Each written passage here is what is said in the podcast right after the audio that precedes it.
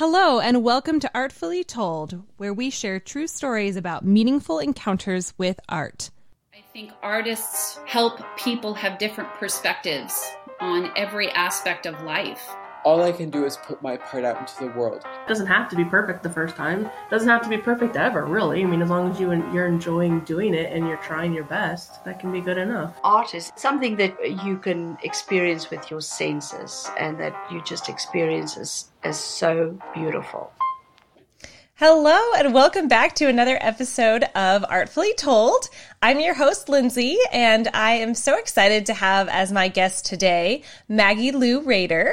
Hello. She is an hi. hi. she is an AEA actor and dramatist guild playwright based in Cincinnati, Ohio. And so, thank you so much, Maggie, for being here. Oh, thank you so much for having me. I'm so excited to talk to another person. right? yes. And I would love if you would share with our audience just a little bit about maybe who you are and your background and whatever you want to share. Yeah, absolutely. I grew up in southwest Oklahoma in a really, really teensy town. Got out and moved to the big city of Kansas City, Missouri, and got a four year graduate degree. I may as well have been living in Manhattan. I thought it was the most cosmopolitan. It's like, oh my God, there's a Starbucks on every corner. And I was lucky enough while I was there to study at Oxford University and go overseas. And then for grad school, I actually went back uh, to England and studied at the Birmingham School of Acting in the UK and came back to the States. Toured around for a little while doing children's theater, which is the best acting experience I've ever had because third graders are the most honest audience of all time. And then I've been in Cincinnati for 10 years. This is my, it's my 10th season as a resident actor at the Cincinnati Shakespeare Company. But I'm also lucky enough to perform at other area theaters in Dayton and Louisville. I'm living here in Cincinnati with my husband and three fur babies with four eyes between them, and we're both uh, lucky enough to make our living uh, performing on stage most of the time. Not right now, but in our normal lives, that's what we do. yes.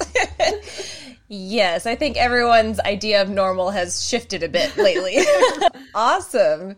Okay, so something tweaked my interest. Well, everything. You're obviously super accomplished, but something tweaked my interest immediately when you were talking about children's theater. And I was wondering if you wouldn't mind sharing some of the differences between performing for kiddos versus performing for adults. Oh, sure. It's the highs and the lows are just so much higher and lower.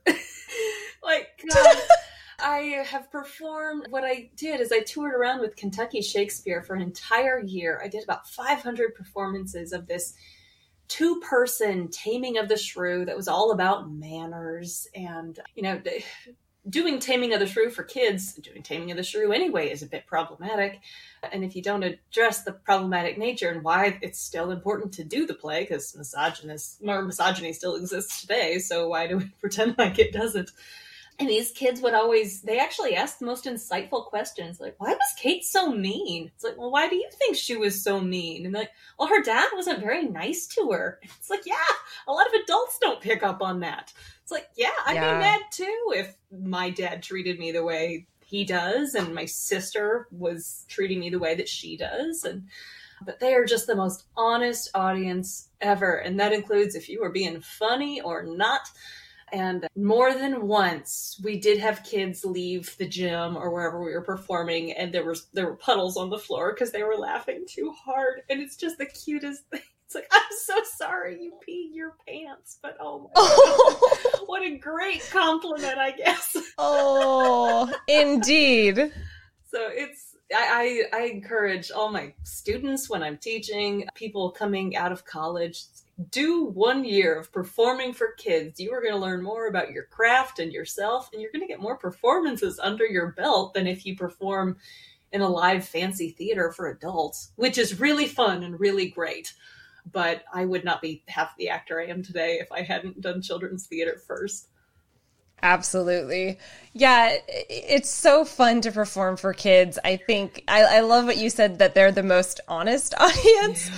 I mean, they really are. I remember performing back a few years ago we used to do a show and and two out of the four or five shows that we did were for kids specifically and it was always so fun because they would laugh and they would comment and they would cheer and they were so involved versus the adults sort of just sit there and it's awkward because sometimes when things are intended to be funny you don't get any response and you're kind of like well that was fun it's true. You know, even as we perform now, you know, in the big fancy theater for adults, uh, especially doing Shakespeare, we still do a lot of educational matinees for students. And depending on what show we're doing, depend you know, we did a Midsummer Night's Dream a few years ago, so we did have a lot of younger students come to see it. And my favorite thing about doing Shakespeare for kids versus adults is there's so much direct address and, you know, when Shakespeare was being written, they intended for the actors to go talk to the audience and that they're probably going to respond to you because there was no concept of the fourth wall until after Shakespeare's death. And so when you perform for kids and you go ask them to be or not to be, and when they, they respond, obviously to be, that'd be stupid, Hamlet. and when they actually respond to you, and the adults don't, because, you know, there's this stigma of hoity toity Shakespeare, and I must sit and listen and let the poetry wash over me, and kids are actually involved. It's like, you know, when Puck comes out on stage and the kids, you know, tell Puck where everyone is. Uh, like, oh, it's it's delightful. Oh, I love that. Yes. So I'm sure this is going to be one of those terribly uh, difficult questions to answer, but is there a play that stands out to you as being your favorite, either to perform or to watch? what a good I know. question. You can pick a couple. What a good, good, good question. One of my, I think my dream role of dream roles was to play Maggie the cat in Cat on a Hot Tin Roof, and I got to do it oh, in 2017, I think. It was a few years ago, and it was just so much fun. You know, we worked with a really great director called Michael Haney, who works in Missouri a lot as well. But oh my gosh, when that play is done well and it moves and it's quick, you know, the audience came every night expecting, you know, the Elizabeth Taylor movie, which, oh my gosh, the script is awful. Like they just absolutely decimate the story and they take the onus away from Maggie at the end and they make it Brick's choice to go upstairs and and they just completely change the ending of the play and so it's fun to do plays like that where the audience thinks they they think that they know the story, like Romeo and Juliet. Everyone thinks that they know Romeo and Juliet, but when you start making sex jokes and the audience is completely taken off guard, it's like, well, it's the dirtiest play in the canon. There's a lot of sex jokes, but it's really fun to do those plays that the audience, especially our smart adult audiences, think they know, but they don't. And so I think Cat on a Hot Tin Roof was it was a really special one for me and it was it you know it's always nice when other people appreciate and it's it was nice to hear that the staff at the theater still a lot of them think it's the their favorite show that we've done in our new space and that always does my heart good. However, if I'm going to go watch a play, I want to watch August Wilson's Fences every day of the week. it is one of the most beautiful pieces of poetry and life I've ever seen. August Wilson's Fences may be one of my favorite plays of all time. I'm never going to be in it, but there is not a role for me in it. But by golly, I love watching it. Oh, I love that. So I'm curious, have you always been very brave, so to speak, and bold, or did you ever deal with stage fright, or how did that all evolve? Uh, you know, I think I'm just one of those dumb, lucky people that it's never occurred to me to not just be loud and say what I think. And I, I'm sure, I know you know my father, and I'm sure a lot of that comes Yeah. when I, the very first time I ever performed was in kindergarten. And, you know, my father will also tell you I have about as much patience as he does. And they were all auditioning us for our, we were doing this Valentine's Day variety show as you do in kindergarten. And I wanted to do the Valentine's dance with the beautiful Craig Johnson. Oh my gosh, what if Craig Johnson listens to this? I got like such a crush on you in kindergarten. Uh, and I just wanted to do the Valentine's dance with Craig Johnson. And they were auditioning kids for the 12 days of Valentine's, like the 12 days of Christmas. And the first day of Valentine's was a fox in a fur coat. And if you count the syllables, there's not enough syllables. So it had to be, and a fox in a fur coat at the end. And it's like, that, it makes no sense. And all these kids were tripping over it and couldn't get it right. And they're parading all these kids up trying to say, and a fox in a fur coat. And I was getting so frustrated that they, I finally just slapped the table, stood up, and said, guys, how hard is it to say, and a fox in a fur coat? and I sat back down, and stupid me got the part when I didn't even want it, and I didn't get to do the Valentine's Day dance with Craig Johnson. Oh, but it launched your acting career. that is a fantastic story. Oh my word. I love that. So then did you ever get to have a dancing role or was that like I really wanted it then and didn't need it later on? you know, uh, no. I I've done two musicals in my entire life. One Okay. of them was in college. I had to do Pippin. I, I had to do Pippin. It was my senior year. It was the first musical they'd done in a really long time. And I didn't go and audition because I can't sing or dance. And the head of the department called me into his office and he said, Maggie, I noticed that you didn't audition for Pippin. I was like, oh, yeah, no, not at all. and he said, Maggie, you're to be in Pippin. Like, I don't want to be in Pippin. I will fail at Pippin, and I would rather not be in Pippin. And he said, suck it up, deal with it, you're in Pippin. And so I had to be a oh. player in Pippin, and I still don't like that musical. I think it's weird. Like, it's not even just weird, I just don't think it's very good. And maybe I'm that might be treason when it comes to musical theater, but I don't like Pippin. I don't like the music. I just don't like it. And That's fine. and I had bronchitis the whole show, so I couldn't even sing. So I was like Oh. singing the whole thing. And then some fool cast me. I was very blonde in college. Some fool cast me in Sugar, in Sugar the musical, which is the musical version of Some Like It Hot. And it's not a very good musical. It didn't run on Broadway for very long, but I had to play Sugar Shell and Sugar the musical, and the sweet music director stayed after and coached me through the songs because I don't have a very good ear for music. And luckily, I didn't have to dance that much in it either. But I do, because of Shakespeare, we tend to do Bergamasks at the end of the shows, which, well, the end of the comedies. In Shakespeare's day, every play, whether it was comedy, tragedy, or history, they did a Bergamask dance at the end of the show. So, you know, it's oh, the smothered Desdemona gets up from the bed and does a Bergamask dance at the end of Othello. But so I've had to do lots of dancing in Shakespeare, but luckily I'm doing it with a bunch of other Shakespearean actors and I move better than most of them, which gives me hope. Well, there you go. so I've had to do it whether I liked it or not. Okay, fair enough. Uh, okay, so what was the moment or maybe series of moments that led you to realize this is my calling? you know, I think like many artists who, who live in cities, you know, the arts gave me an, an outlet in high school. High school wasn't fun. Was high school fun for anybody? If it was, I don't think I'd trust them. Yeah, I don't either. yeah. And it it gave me something to do when I was living in a really small rural town and didn't have a ton of friends and but I quickly found out I like this. I'm good at this. This is fun. And I auditioned in college. I was going to be a radio production major in college, but then they ended up selling the the radio station and the entire program. So I was like, well, do I switch schools? Do I what do I do? And luckily I had a really lovely head of uh, the department who made me do Pippin later, but I'll forgive him.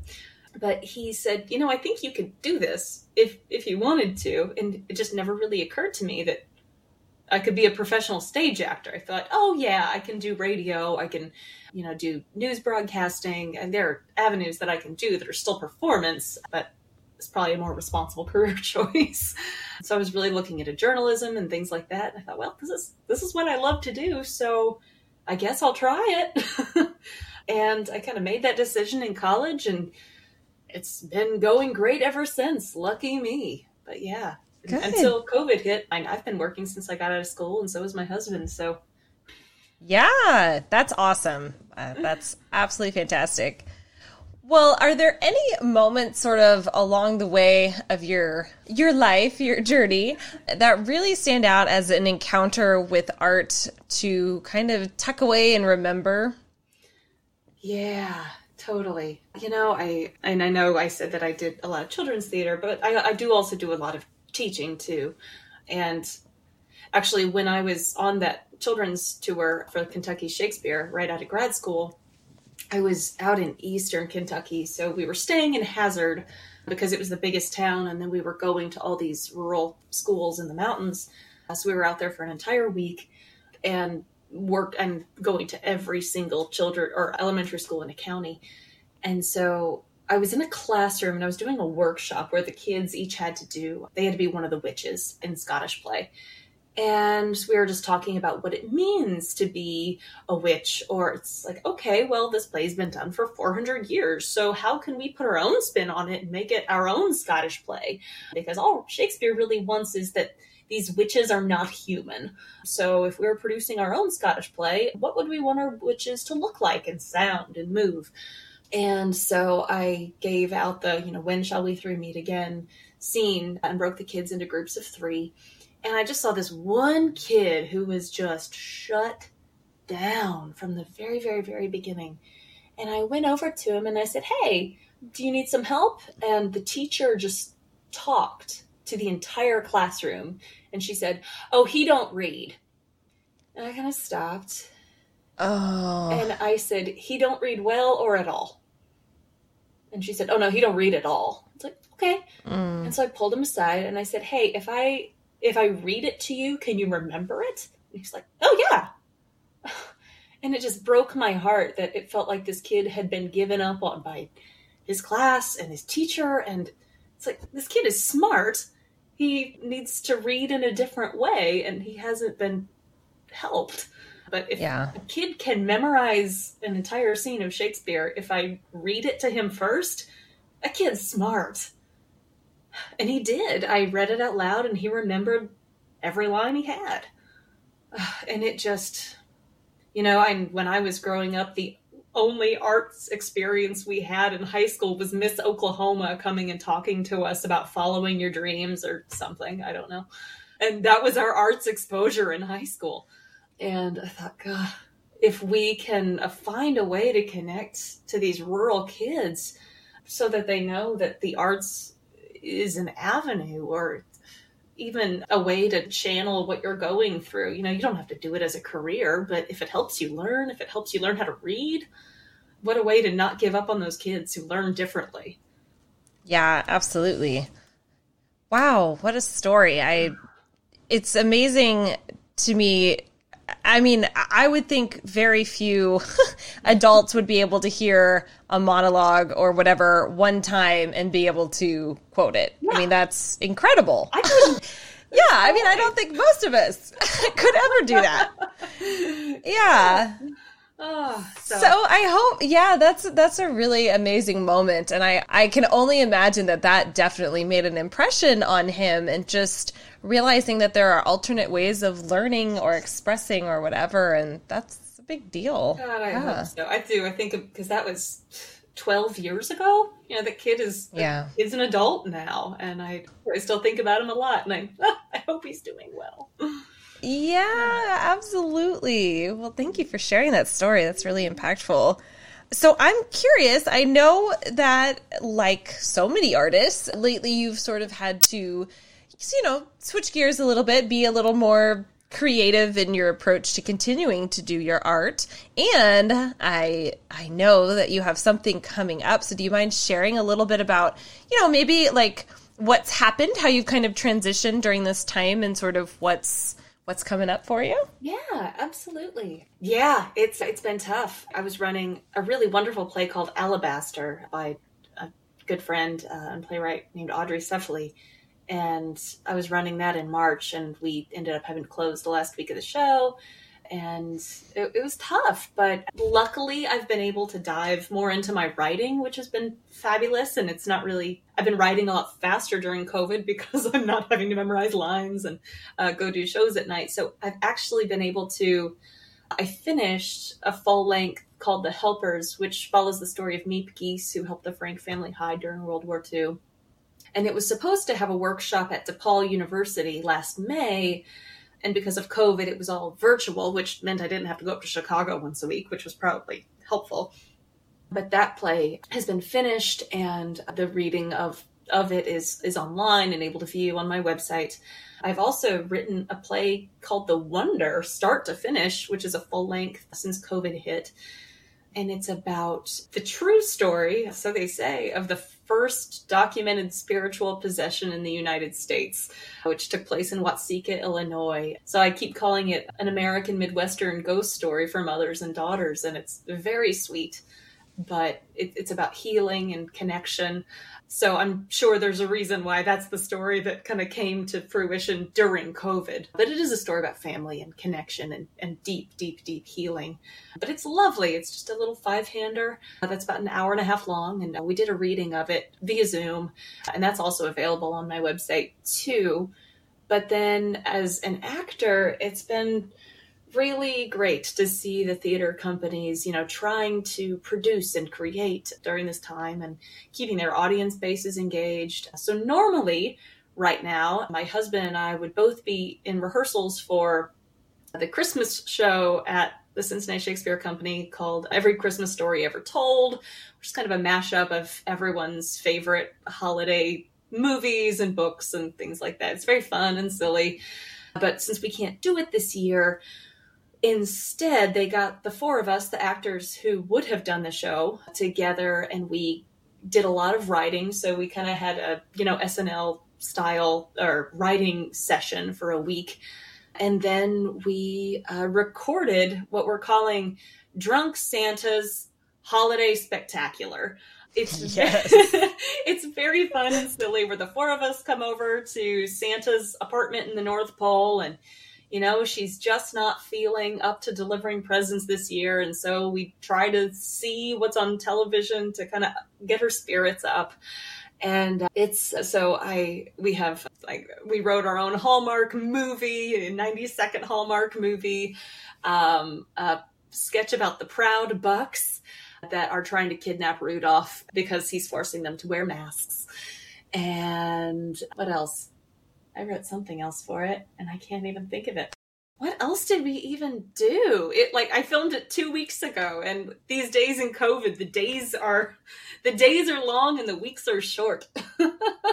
so true. Oh, the Great British Baking Show. That's what I wrote. Right. Uh, so Ooh. as as hosts are coming and going so fast that oh, who's the Hell's Kitchen guy? Gordon Ramsay. Gordon Ramsay is one of the new hosts on the Great British Baking Show, and it's delightful and fun and silly.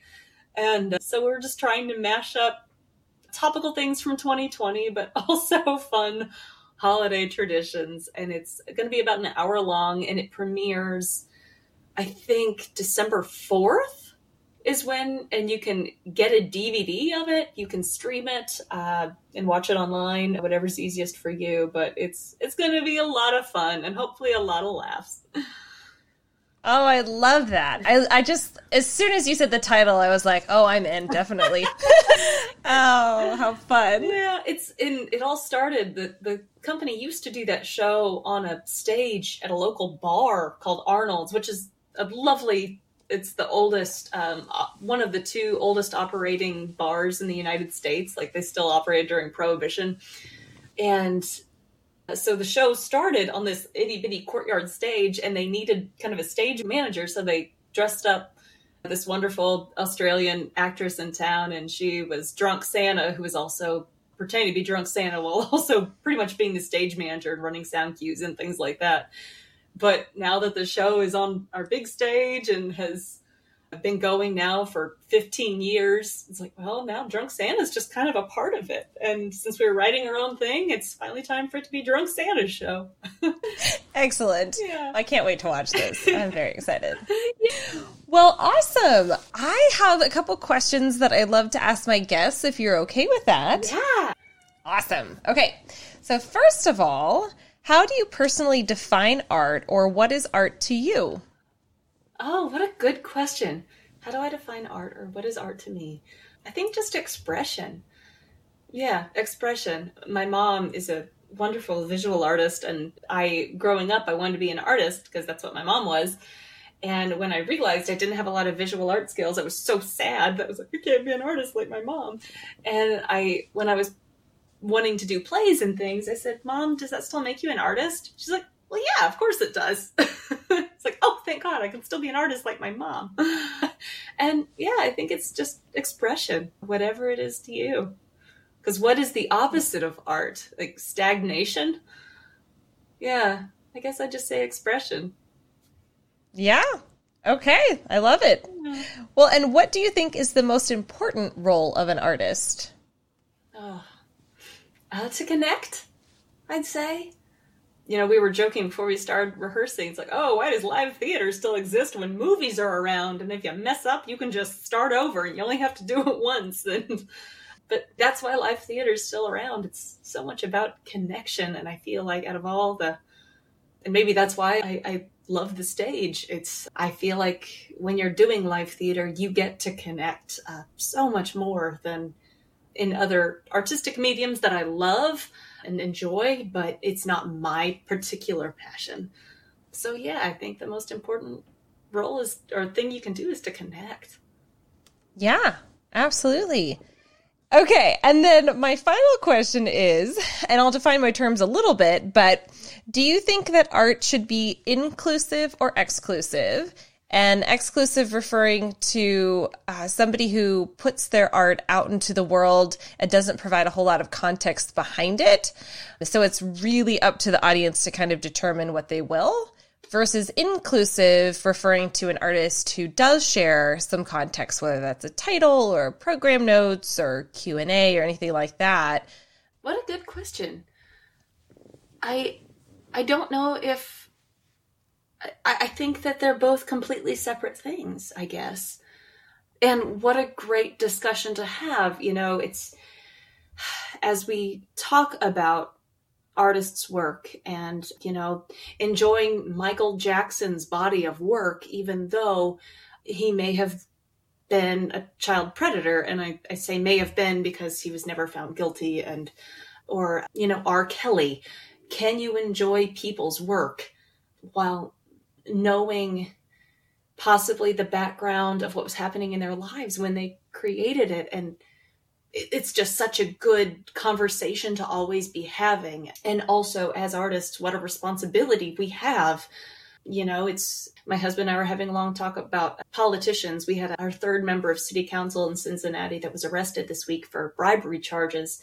And we just talked about how what a responsibility it is when you do go into the life of of politics. Was bill clinton's impact on our society lessened because of what he did in his personal life? That you go into some professions and you have a greater responsibility uh, that's bigger than yourself. And I, I feel like art is part of that. And because yes i think to use cat on a hot tin roof as an example maggie the cat was based on a woman called maria st just who was half russian half english and just this force of a woman. And you know she was engaged to this dude uh, who was very rich a prince of something or other. And she went out and bought him a tie for every day of the week two for sundays. And he was so embarrassed that she'd done that that she'd spent all this money for ties. And he said well what are you going to do with my money when we get married she said oh do you have some well then i'll probably spend it and and he left her and they never got married and she was like well that was that's not fair. I was just honest with him. But there's this really great memoir of, I guess it's the letters that Tennessee Williams and Maria St. Just wrote back and forth when she was, you know, just starting out as an actor. And Tennessee Williams was a nobody writer, and they met at a party and just had a wonderful friendship for the rest of, of his life until he died. And reading these letters back and forth, to me, who was playing Maggie, it made that role so much deeper. And, you know, I've never seen Maggie as the villain of that story, and even more so after I, I read the book. But if you wanted, it's fabulous. It's called Five O'Clock Angel, and it's a wonderful book. But that play means so much more to me, knowing who Maria St. Just was. So I guess I'd have to thank you for listening to me yammer on while I worked that out for myself. I love it. Because at the risk of, of course, I guess it has to be inclusive because I do have guilt when I enjoy Michael Jackson's art. And that's for me, you know, I, I will never judge someone else's line when it comes to that, I guess. But for me, I, his work is tainted now for me. R. Kelly, like, I can't watch Space Jam the same way. And that's probably a really small price to pay because you know it's Space Jam. But yeah, it, it's tainted for me knowing the kinds of things that man has done, and which is why you know Tennessee Williams is one of my favorite playwrights because I, I respect you know what he did for his sister and his mother. So when I read Glass Menagerie, I, I can't divorce what he did for his for his sister who was lobotomized. When I read Glass Menagerie, it brings so much more depth to that story for me.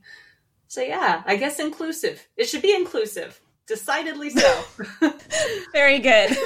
well, I actually really appreciate your working it out because it was I think that you bring actually a really good unique perspective to this and I nobody has talked about it quite in those terms of how much the context matters to how you can personally enjoy it and i really actually think that, that that's a really good point to make because that it it does make a difference and you know to kind of dismiss that isn't particularly fair. yeah.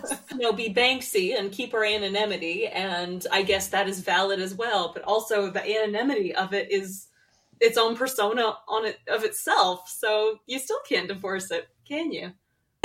In indeed. Oh my brain's exploded. there we go. Well, you never know what a conversation about art will do.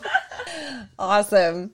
Okay, well, so first of all, thank you so much, Maggie, for joining us today. I really, really appreciate it. Love your stories. The you've got some absolutely fantastic ones. Oh, yeah. And I was just wondering if, if, any of us want to kind of get in touch with you or follow your work, especially watch your upcoming film. Is there a way that we can do that? Absolutely. I try to keep my personal website up to date all the time. So if you go to, it's just my whole name, MaggieLouRader.com. And my last name is spelled R A D E R. And on my homepage, there is a link to Cincy Shakes's site where one you can watch the trailer of the Drunk Santa Holiday Spectacular, which is fun and delightful all on its own. And you can also purchase the DVD. You can purchase the streaming rights that'll be available on December 4th, but you can get your tickets now. And you can also go to my playwriting page. And if you want to see the Zoom readings of either The Helpers or The Wonder, they're all up there. And you can absolutely contact me through my website or just send me an email, which is just my first and last name, Maggie Rader, R A D E R, at live, L I V E dot com. Or you can just do the contact me page on my website and it'll send me an email directly. So either one works. Perfect. Well, thank you. And I just want to say, you know, on behalf of myself and our listeners and all the people that you touch through your art. Thank you for being a brave, bold person who stands up for when, you know, the fox is in the fur or whatever. and you need to demonstrate that. but seriously, thank you so much for sharing your art with the world and for sharing it with kids that you teach and with adults that you have conversations with. I think that makes such a difference in people's lives. And I just appreciate that that's what you've chosen to do with your life. So thank you. Well, thank you. Thank you so much for this. This is, I hope it's been fun for all, because this has been just delightful to sit and chat with you. Mm, yes, it has been delightful. And I'm, I'm sure our readers feel the, our listeners, here we go, feel the same. I mean, you can read the transcript, so it could be readers too. That's anyway, right. well, thank you so much again, Maggie, and thank you to all of you who have listened to this episode. And if you're feeling as inspired as I am right now, I would love if you would share this with a friend or two, and we will catch you next time. If you have a story to share with us, we would love that so much. And I hope your day has been artfully told. Hey, Artfully Told listeners, it's Lindsay here. I want to say, first of all, thank you so very much for your continued support of Artfully Told, for listening to the episodes, and for being a part of bringing art to the world. I really believe that what we're doing is important and matters, and I'm just excited to share art with you on a continual basis. I do want to reach out to you. I do the whole podcast myself from the interviews themselves to the editing to the transcribing and then of course posting and all that good stuff.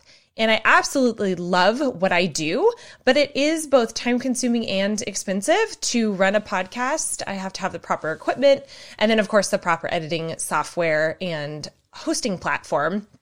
And in order to continue to be able to do this on a sustainable basis for the future, I'm asking our listeners if you guys would consider supporting the podcast. Even a very small monthly donation, like $5 a month, would really go a long way towards me being able to continue to do this in the future. And so I've set up a PayPal account that you can access through the Artfully Told website, which is www.artfullytold.podbean.com.